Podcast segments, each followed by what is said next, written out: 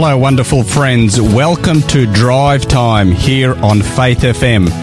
Welcome to Big Q&A. This is the show where we respond to difficult questions concerning God, faith, contemporary religion, and the Bible.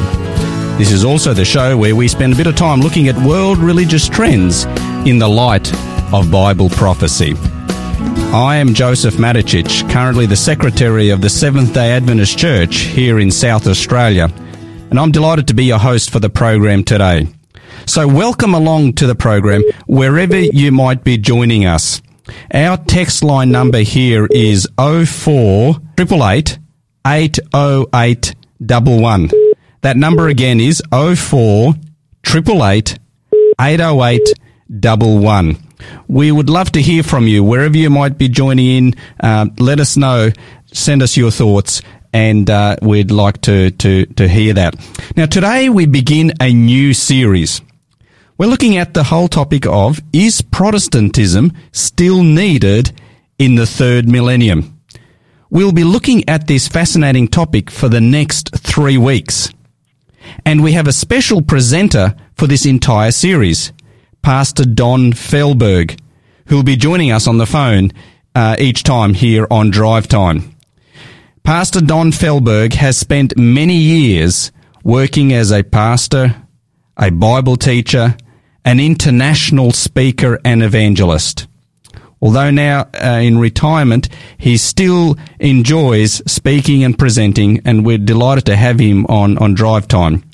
More recently, Don has been working as the regional pastor for Aboriginal and Torres Strait Islander people across Australia. Don, welcome to the program today. Thank you, Pastor Joseph. Happy to be with you and your listeners. Look, it's great to have you, Don, and I'm really looking forward to beginning this series with you this afternoon, today here. This topic that our good colleague Pastor Gary Hodgkin has actually liaised and arranged, hasn't he? Yes.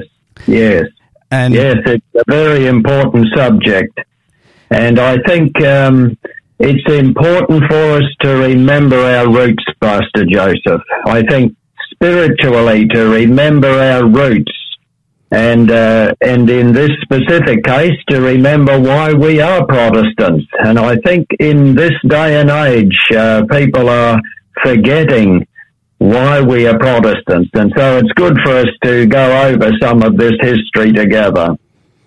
And of course, as we go through the history, Don, we're going to also be highlighting what the Bible teaches and the important topics that people long ago and throughout history have actually really fought to ensure is promoted and shared and taught and lived out. Would you agree? Yes, certainly. I think of that text in Revelation 2:10 where Jesus said, "Be faithful even unto death." Now, if we're going to be faithful to death, we need to know what we're faithful to. That's right. We need to understand it. Otherwise, why would you die for it? That's exactly right. And, you know, it's interesting, Don, I get a sense, and I don't know about you, but people are indeed searching and wanting to know what the truth is from God's Word, from the Bible. I was just speaking with Pastor Gary Hodgkin just a little bit earlier to going on air, and as you know, Don, you've been co-hosting with him about once a week on average the last little while here on Drive Time, haven't you? Yes, that's right. And Gary's incidentally running a series in his local church at the Brighton Seventh-day Adventist Church on Monday evenings, a Bible marking series. And, just tonight, for example, they're looking at what the Bible says about the signs of Jesus' return. And, so if anybody is in the southern suburbs of Adelaide on a Monday evening, look up the Brighton Seventh-day Adventist Church. And I know you'll really enjoy being part of this Bible marking series. It's been a great program that's going on down there. So Don, yeah. We're looking here at, is the Protestant Reformation still needed in the third millennium? Now you've spoken on this and similar themes over the years, haven't you? Yes, I have. I've run meetings around Australia and even overseas. Wow, okay.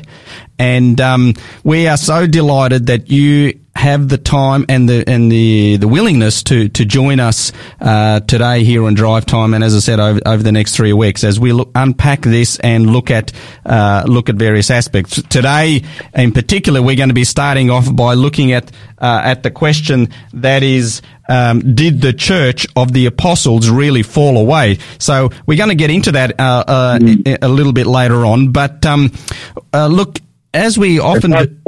Pastor Joseph, if I could just mention something interesting. You were saying how folk are searching and looking, and I just had a ring this afternoon from South Australia, from Victor Harbour, and a lady rang up and she told me how she has been discovering new things from the Bible. She went along to Pastor Mark Wilson's series of Bible meetings, and she said it's really helped her to understand things in the Scriptures, and she's so excited about what she's learning. That's great. That's amazing. And, you know, great to hear that, Don. And I guess that's why we're delighted to be able to hear on Drive Time, each time look at various Bible topics and look at how it actually intersects, how it relates to the times in which we live in. Yes, true. And that leads me, Don, into our World Watch segment here today.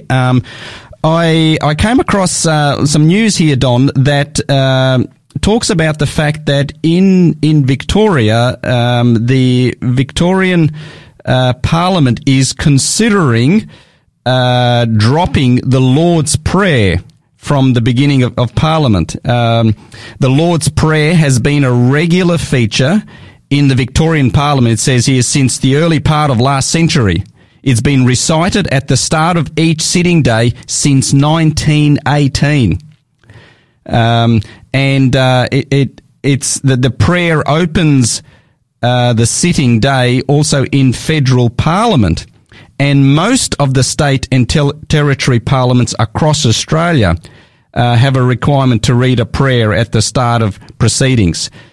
Most of them do that. The ACT Parliament, by contrast, asks its members to stand in silence and pray or reflect on their responsibilities to the people of the ACT.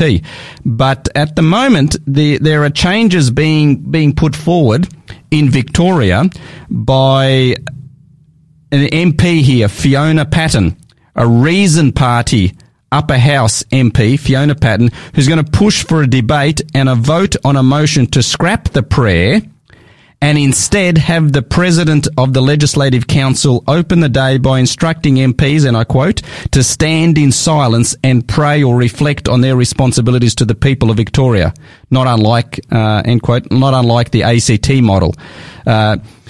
Don, it mentions here that Ms. Patten, an atheist, has argued since 2019 that reciting the prayer makes Parliament seem like, in her words, a Christian's club, which she says is inappropriate for a secular institution.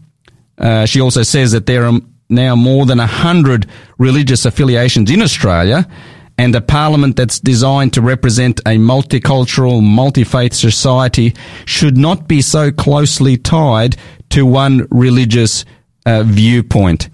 Her proposed moment of silence could be used in prayer, meditation, mindfulness, or even simple reflection on what the MP hopes to achieve in Parliament that day. Now, it goes on the article to say that, unsurprisingly, there's opposition to this from religious groups. Now, Don, I'm interested in your thoughts on this one. You know, the Lord's Prayer said at the start of Parliament in our country now for many, many years. Mm-hmm. Are you surprised that there's this push to do away with it?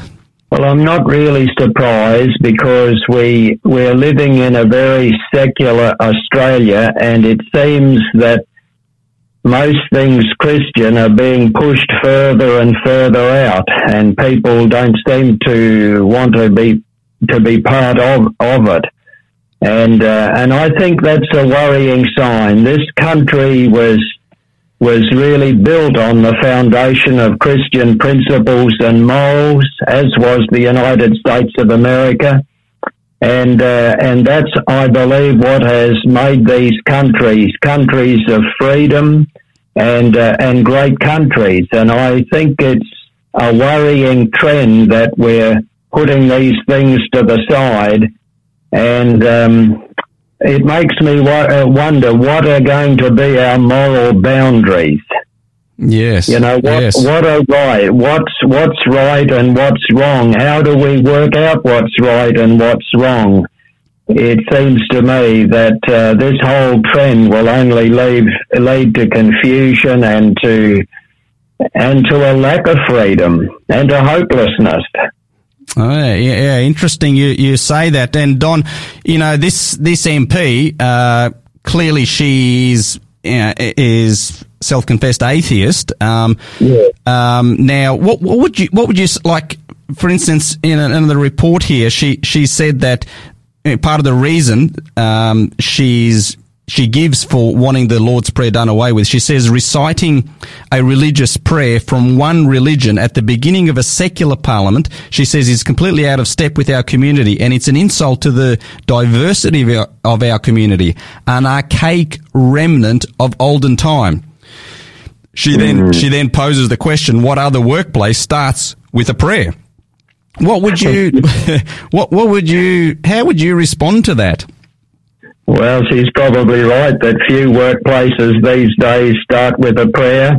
I just think about Cadbury's, you know, the factory that makes that's become famous for its chocolates. Yes. For many, many years, that firm had a worship to start the day, and the Cadbury's people who ran that firm. They were very godly people, and they were very kind people to their workers. They were far ahead of their times in the way they treated their workers. So, yes, what she says is true. A lot of people no longer embrace Christianity, but it seems to me it's a sad thing that they don't embrace Christianity. It's helped to make our country great. And if we turn aside from those principles, well, then we're in big danger. Yeah, that's very, very well put, Don. I appreciate that. And I just wanted to ask our listeners, you know, what are your thoughts? Should the Lord's Prayer be removed from our Parliament? I'd love to hear your thoughts on our text line number, which is 04 888 808 11. What do you think about this push to remove the Lord's Prayer from the beginning of Parliament in our country, or in this case, particularly in Victoria? And the same MP, Don, is also wanting to remove tax exemptions for religious organisations, which would clearly include churches. Now, this one's probably not that surprising, is it, Don? I mean, this is something that the number of people over times really kind of, I guess, rankled with how religious organisations and charities are able to avoid certain taxes, and I guess this one's not surprising, really. No, well, that's right. And I guess if you throw out God and you throw out prayer and you throw out the Bible, well, you don't want to give churches any favors. I would just reflect on the fact that it's the Christian church that initially started the education program for children. It was the Christian church that started orphanages and hospitals.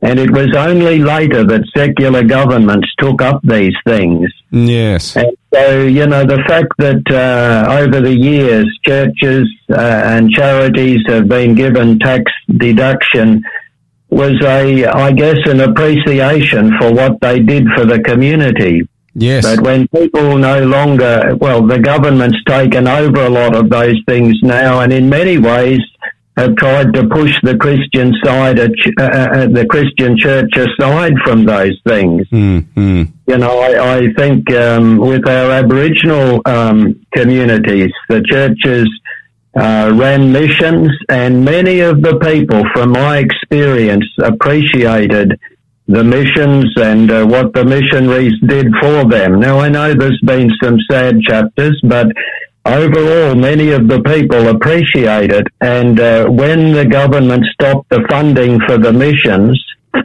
and said, we'll take over, we'll run the show, to me, things have not gone quite so well, educationally-wise, literacy-wise, and all of that. There's been...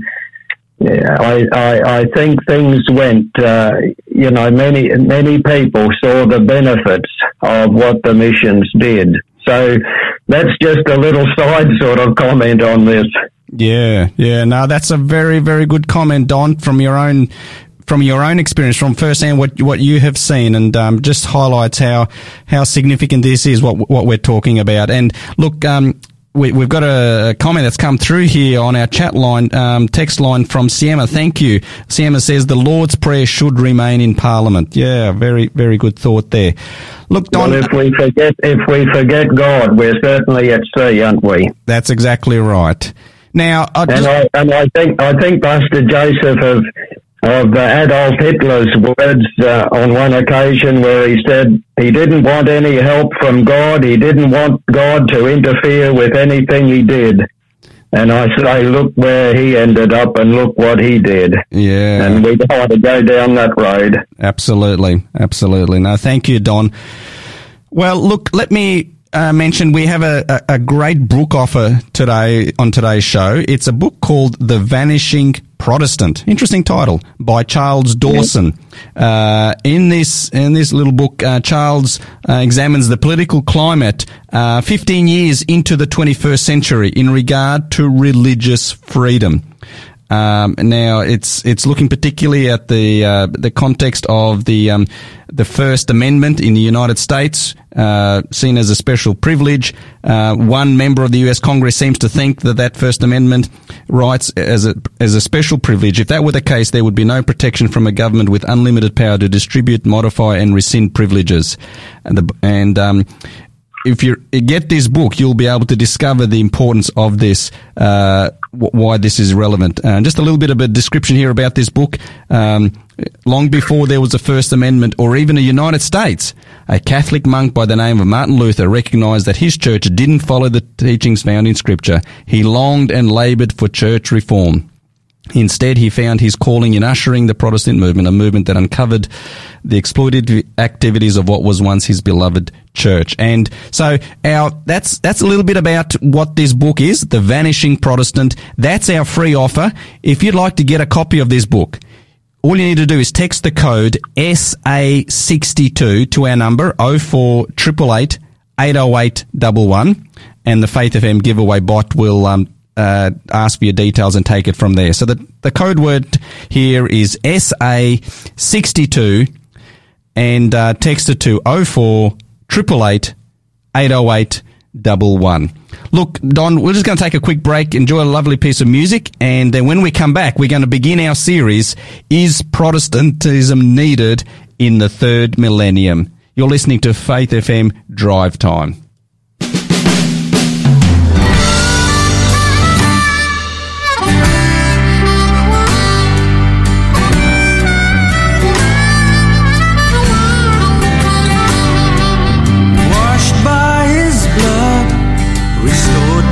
Spirit, Jesus, my Savior, died to save us all. Now that I've surrendered my life completely, He will lead me every day of my life. Washed by His blood, washed by His blood, we need to be washed by His blood. By His blood, washed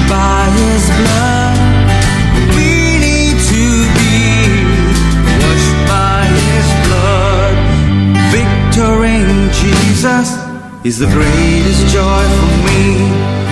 Praising my Savior for the things He's done for me. Come on and surrender your life completely. The power of His love will turn your life around. Washed by His blood, washed by His blood.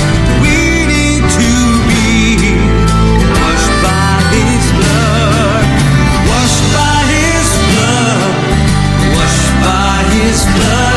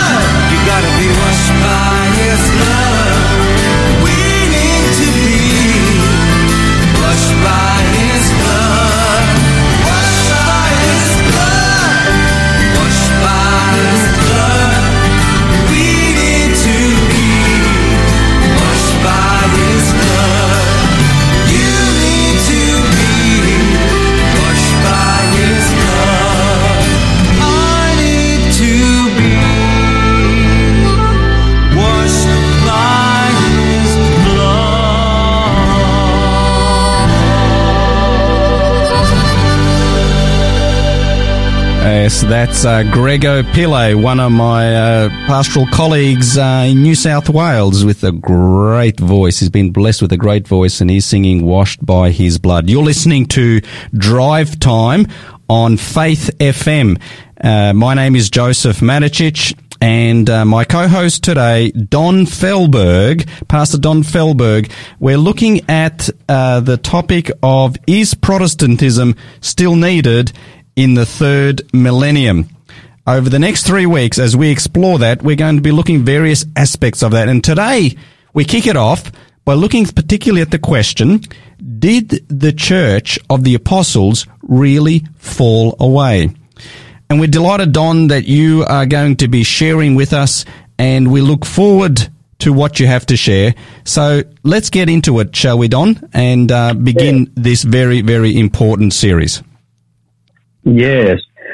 Well, the first thing I would say is that the church that Jesus Christ established, that was built on the foundation of the prophets and the apostles, was a very dynamic church. I think it's described well by the first seal of Revelation chapter 6 and verse 2. It says, "And I looked, and behold, a white horse. He who sat on it had a bow, and a crown was given to him, and he went out conquering and to conquer." You see, Pastor Joseph, this church, the church of Christ and the apostles, taught the pure and simple teachings that Jesus had given and the apostles had reiterated, and they preached a crucified and a risen Saviour with power. They preached the Bible. Yes. They believed the Bible. They knew what they believed, and they believed what they knew. I like that. And so no wonder it says they went forth conquering and to conquer. Mm. Mm. And you know, history tells us that they shook the Roman Empire to its foundations with the message of Christ. You know, Pastor Joseph, the historians claim that about 5 million people had accepted Christ by the end of the first century. Now, that's staggering, isn't it? It is, when you think those disciples weren't university trained. They, you know, they were fishermen. And here they went forth with a conviction in their hearts that they had something good to share with the world, and they just shared it everywhere, and people saw the genuineness of it, and they responded. And so it's claimed that the message of Christianity went as far as India and China. They have the Thomas Christians there in India, down in the southern part, China, yep. Even some of the Chinese symbols are really symbols of Christianity, or teach Christian messages. And some 50,000 people, Pastor Joseph, converted from paganism to Christianity in the city of Rome itself.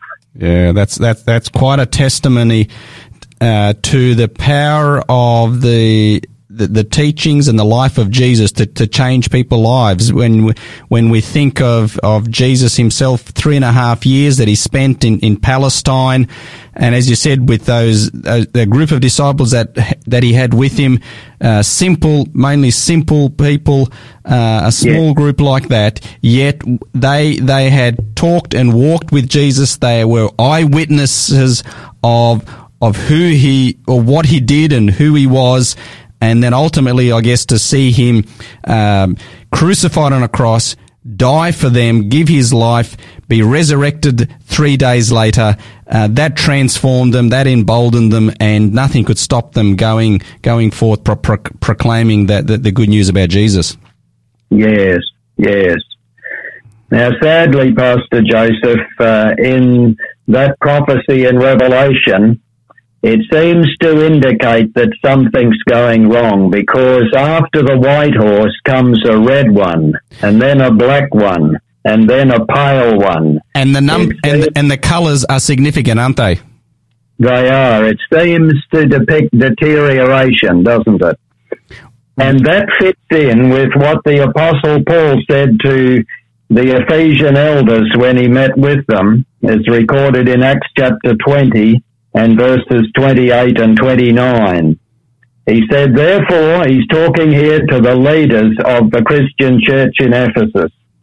He said, therefore, take heed to yourselves and to all the flock among whom the Holy Spirit has made you overseers, to shepherd the church of God, which he purchased with his own blood. For I know this, Paul says, that after my departure, in other words, after he would die, he says, savage wolves will come in among you, not sparing the flock.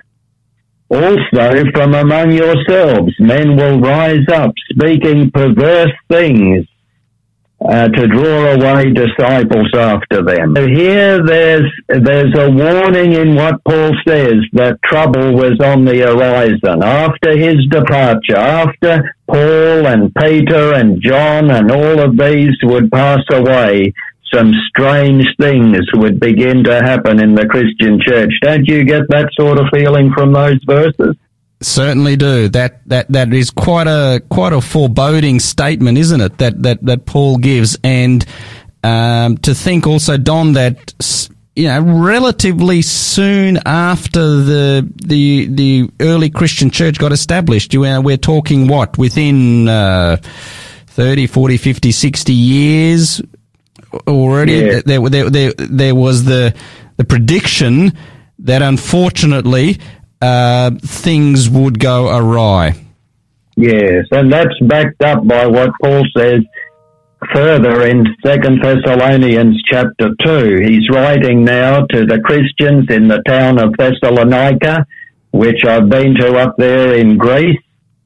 And here he said to these people, he said, 2 Thessalonians 2 verses 3 and 4, let no one deceive you by any means, he said. For that day, that is the coming of Christ, will not come unless the falling away comes first.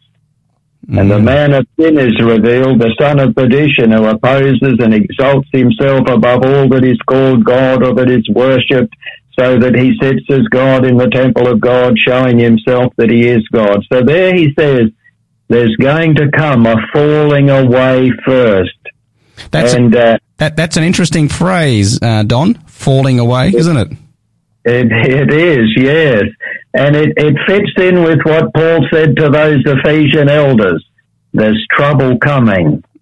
And then verse 7, he says, for the mystery of lawlessness is already at work. So like you said before, Pastor Joseph, very early on, Paul could say that there were things that were beginning to creep in that weren't in harmony with what Jesus had taught. And as he warned, as time went on further, more and more things would creep in. And to me, it's so important, and I would say to our listeners, it's so important that our faith is based on what Jesus said and what Peter wrote and what Paul wrote and what John wrote, that our faith is based on the Word of God.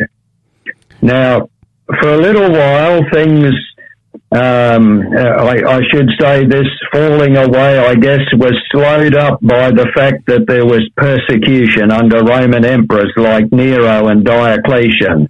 You know, many Christians were thrown to the lions and that sort of thing. So that helped to keep the church a bit more pure because, you know, you wouldn't stand up and say, I'm a Christian, if you're a wishy-washy one or half committed, you know, if you knew you might be facing the lions. That's true.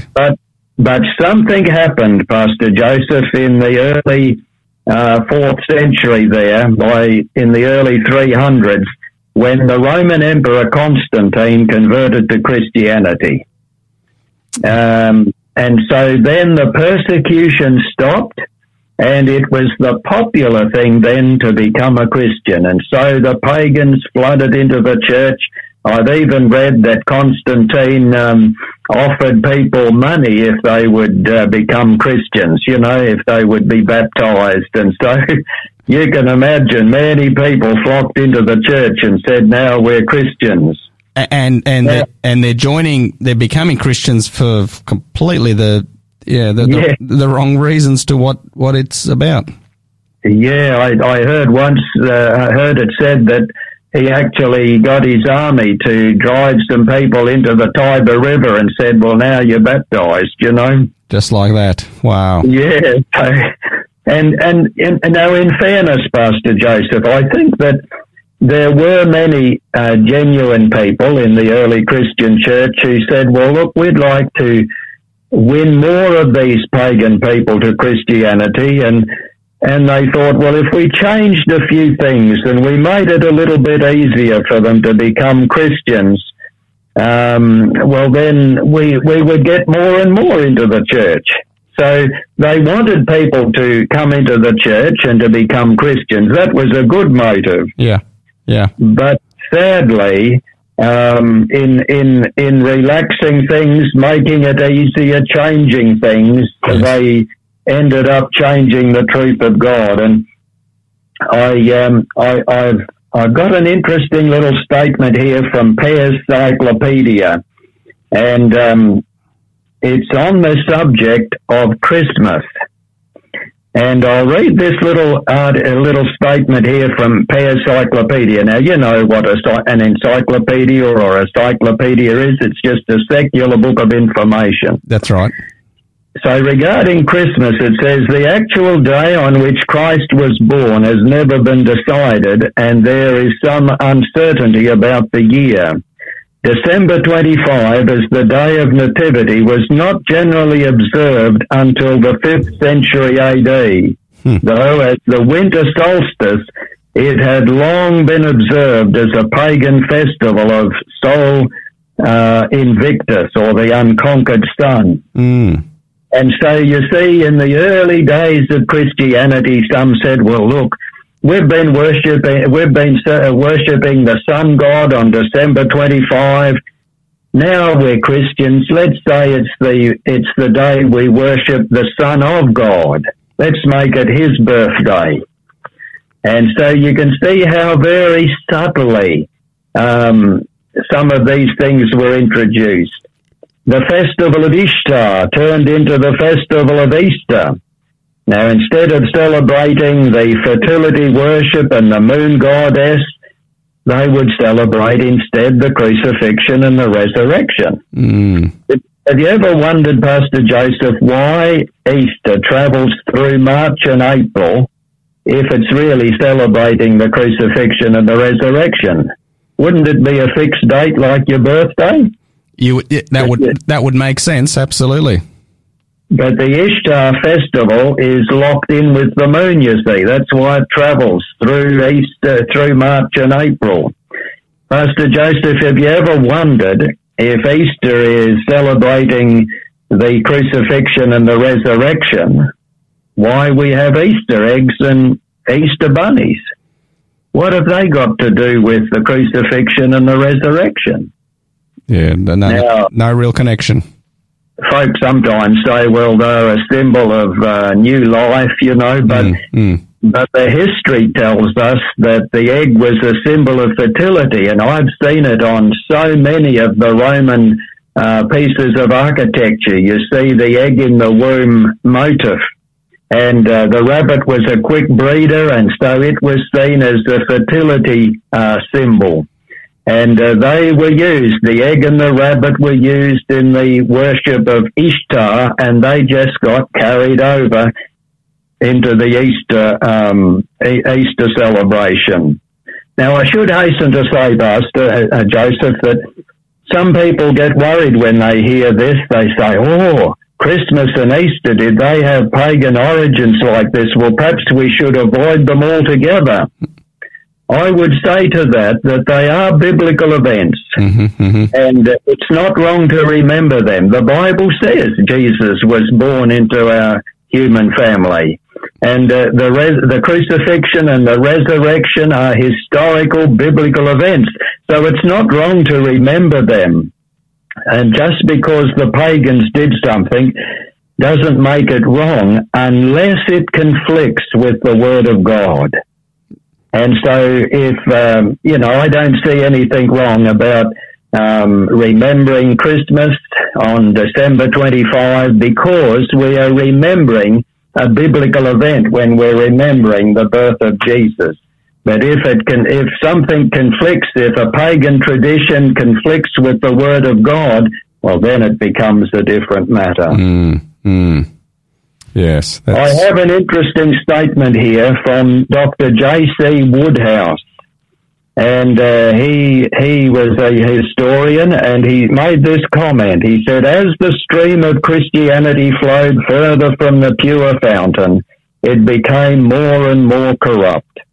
As centuries advanced, ignorance and superstition increased, and unauthorized mortifications and penances, rigorous fasting, vows of celibacy, the jargon and repetition of prayers not understood, tales of purgatory, worship of saints, relics and images, took the place of the pure, simple Christianity until at length the Book of God, being laid aside for legendary tales and the traditions of men, all these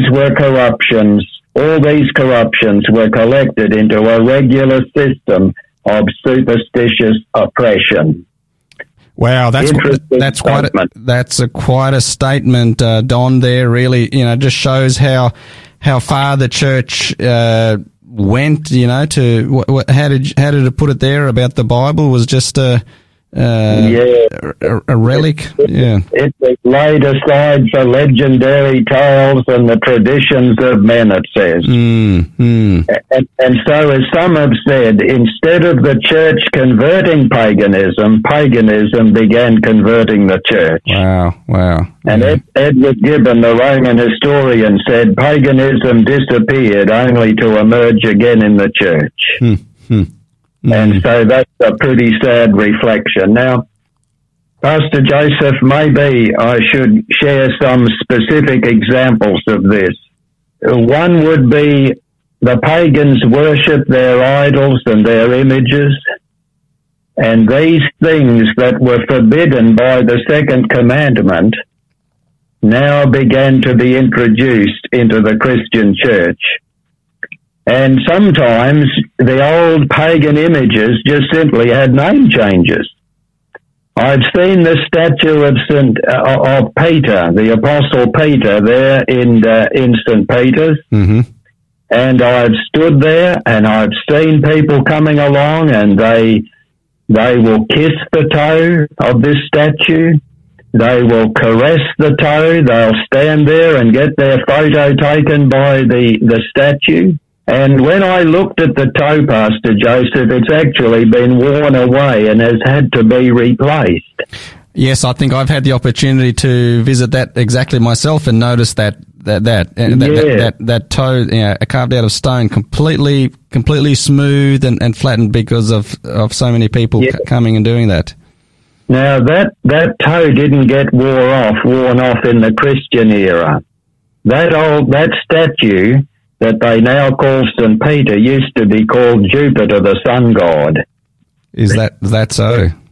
But you see, in the early days of Christianity, when they wanted to make the church more acceptable for the pagans, they said, well, instead of calling him Jupiter, now we're Christians, we'll call him St. Peter. And the people had the practice of kissing Jupiter's toe, and they just carried it on. Wow. Now, you might remember in the Bible there in Acts chapter 10, verses 25 and 26, where Cornelius bowed down to worship Peter when he came to visit. And Peter said, stand up. He said, I'm just a man. Mm. So I couldn't help but think, would he be happy with people coming and kissing his toe and all of this? You know, I don't think so. Another thing that slipped into the Christian church was confession to a priest. Mm. 1 Timothy 2 verse 5 says, we have one mediator between God and man, the man Christ Jesus. And yet this was introduced where people came and confessed to a priest. Then there was the worship of Mary. Now, I would quickly say that Mary, the mother of Jesus, was a wonderful lady. But she is not our saviour. She's not our mediator. She's not our go-between. And it's very interesting. The pagans had their mother, their female goddesses or their goddesses. And so Mary became the Christian goddess, as it were. Mm. Purgatory and hell were introduced as teachings into the Christian church. I mean, an eternally burning hell that never goes out. This idea of purgatory, nowhere taught in the Bible, but the church introduced this as something to sort of try to scare people into attending church. And the idea was that if you're not good enough to go to heaven and you're not bad enough to go to hell, well, you go to purgatory and you get fixed up so that you can go to heaven. Mm. You know, nothing in the scriptures that teach that at all. And in fact, the pure, simple gospel of Christ is quite against that teaching. Yes. Relics were worshipped. I've been to the Church of St. Cross in Jerusalem there.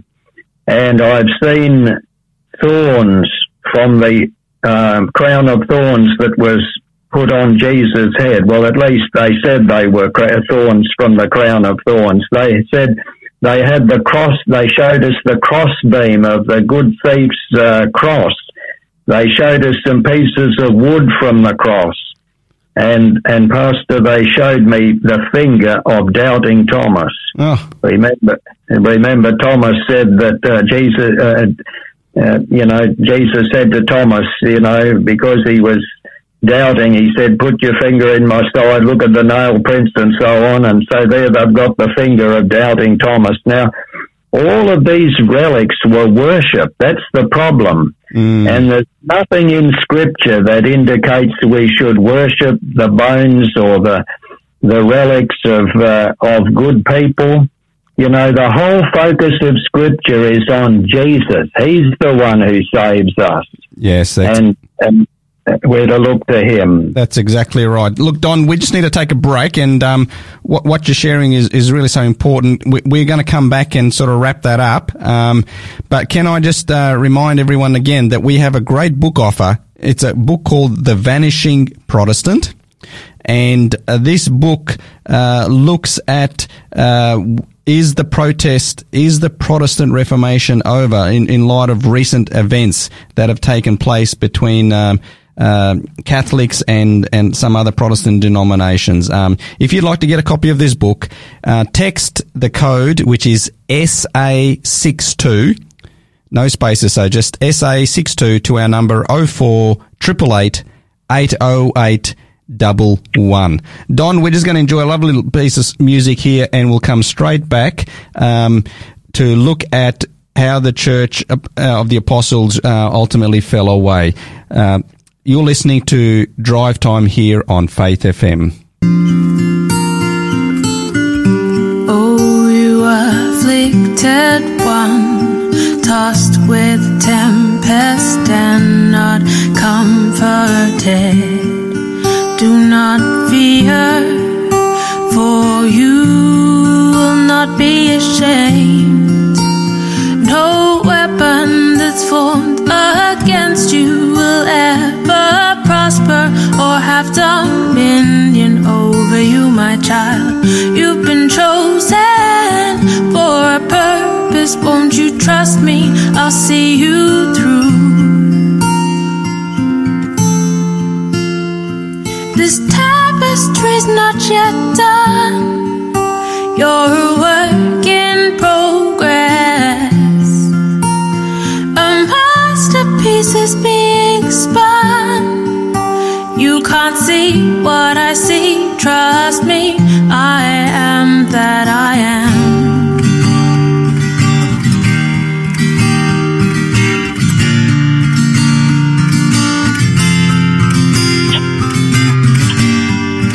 Oh, distracted one, burdened and weary, crushed by the weight of this world.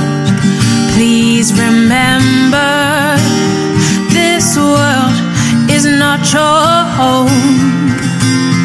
Behold, I am coming quickly, my reward with me to give to all according to their works. Hold my hand, you will conquer this with me. You can do all things.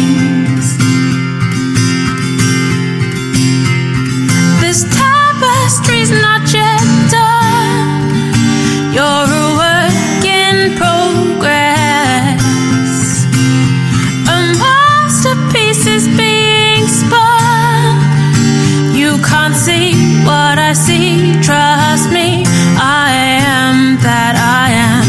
You have my word. I began a good work in you, and you know I will carry it on till it's done. This tapestry's not yet done. You're a work in progress. A masterpiece is being spun. You can't see what I see. Trust me, I am that I am. You can't see what I see. Trust me, I am that I am. Lovely song there by Janine Orwell, one of our very own local singer-songwriters here, Tapestry. You're listening to Drive Time, tuned into Faith FM, and Joseph Maticich here is with you with Don Felberg on the phone.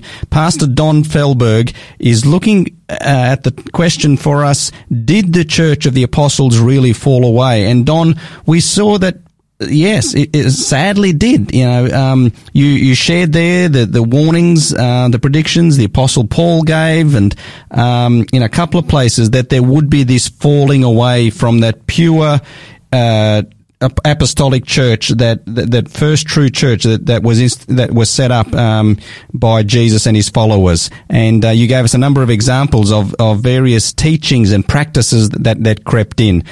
In the remaining few minutes that we've got, Don, what else is there that you wanted to mention about this particular topic? Well, I'd like to just reflect for a few moments on why moving away or falling away is so dangerous. Okay. And I think I would say that if you've only got the shell of Christianity, well, then the heart is gone. Mm. It lacks any real meaning and any real benefit. And the other danger is that a number of these teachings replace Jesus. And anything that replaces Jesus or pushes him out is dangerous, because John 14 verse 6, Jesus said, I am the way, the truth, and the life. No man comes unto the Father but by me. Yes. And so if we get rid of Jesus, well then simply we've got no hope. Mm. We've got no salvation. Now, the other thing I would say is as a parent, if you were to give directions to your child, and to do such and such, and your child says, yes, very good, I'll do what you say, but then he goes off and does whatever he thinks best, how would you feel? If you're a good parent, I would say you'd be a little bit upset by it. That's right. And God has given us his word, and he's given us directions, and he's given us commandments, not for us to change to suit ourselves, but to bring our lives in harmony with them for our good. Mm. I think of Romans 7 and verse 12, the commandment is holy and just and good, the Bible says, Paul says. Mm. So why would you want to change something that is holy and just and good and replace it with something else? Yes. And Proverbs 14 and verse 12 says, there is a way that seems right to a man, at the end thereof are the ways of death. That's a pretty solid warning, isn't it? It is, it is. And Pastor Joseph, you probably recall that Jesus told a parable about two men that built a house. One built on the rock and the other built on the sand. And the man that built on the rock, when the floods came and the rains and the floods came, his house stood firm. But the foolish man that built on the sand, when the floods came, his house got washed away. And Jesus told this little story to illustrate the fact that the wise man is the one who builds on the word of God. He said, the one who hears the word of God and obeys it is like that wise man. The foolish man is the one who hears the word of God and then goes off and says, I'll do whatever I think. And so I would say to our listeners, we want to be wise, don't we? Yeah. And we're wise when we follow the word of God. And so moving away from the word of God and setting up our own rules and teachings and traditions is foolish, Jesus would say, because it leads to destruction. Deuteronomy 12 verse 32 says, whatever I command you, be careful to observe it. You shall not add to it, nor take away from it. We have not been given the privilege of saying, well, you know, you just take what you like in the Bible and leave the rest. God wants us to follow all what he has said and to faithfully follow it. And I think that's so important, don't you think, Pastor Joseph? Absolutely right. God knows what is best. God knows what is important, and what he's given to us in his word is there for a reason, and he knows that there is no benefit at all in adding or removing from it. And therefore the safest way is to stick to that. Yes, yes. You know, when we're talking about this falling away, one of the things, you'll hardly believe this, but one of the things that happened was the Bible was taken away from the ordinary people. Mm. Wow. They were told that the Bible was chained to monastery walls, and only the priests were supposed to read it and to interpret it to the people. And also, the Bible ended up being put on the index of forbidden books. That was in 1229 AD. You fancy that. I mean, talk about a falling away. That's That's a major falling away, isn't it? So, Don, let's just be clear on that one. It was put on the index of forbidden books by who? Well, by the Church of the Middle Ages. Isn't that incredible? The Church itself placing the Bible, which is the basis for our belief and practice. That is really reaching a low point, isn't it? Yes, and so of course, if you've got when the people can't read the Bible for themselves and see it for themselves, well, then they are open to it's open to corruption. Yes. You know, if you get a corrupt leader and he says, well, it says such and such, you pay this money and you'll be forgiven your sins. And if people don't, they think, well, that's what the Bible says because he said that. Yeah, exactly. And it's so important for us to check things up in the Bible for ourselves to see that it's there. That's one of our safeguards. That is a really important point. Sorry, Don, to come in, but we're almost out of time, and I think what this is really highlighting for us, Don, is that the falling away happens when the church and when we move away from the Bible and its teachings. And the way back is to go back to the Bible, and I think that's where we're going to be heading over the next couple of days, isn't it?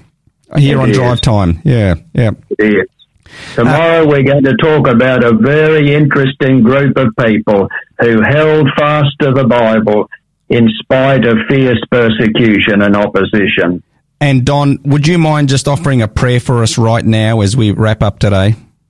Sure, be happy to. Loving Father, we thank you that we've been able to talk about these very serious things today. We want to thank you, Lord Jesus, for being willing to come and to die for us, to give us hope and a future.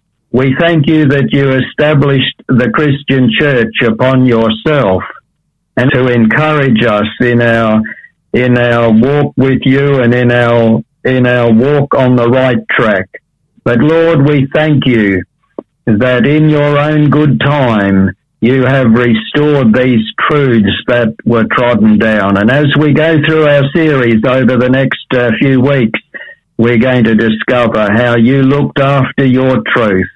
And I just pray that you'll look after every listener and help each one to hold on to you, to contend earnestly for the faith once delivered unto the saints, as it says in Jude verse 3. So bless every listener, and we thank you in Jesus' name. Amen. Amen. Well, our time's up for today. Thank you for joining Joseph Maticich and Don Felberg. Hope you can tune in again next time on Drive Time. May God richly bless you.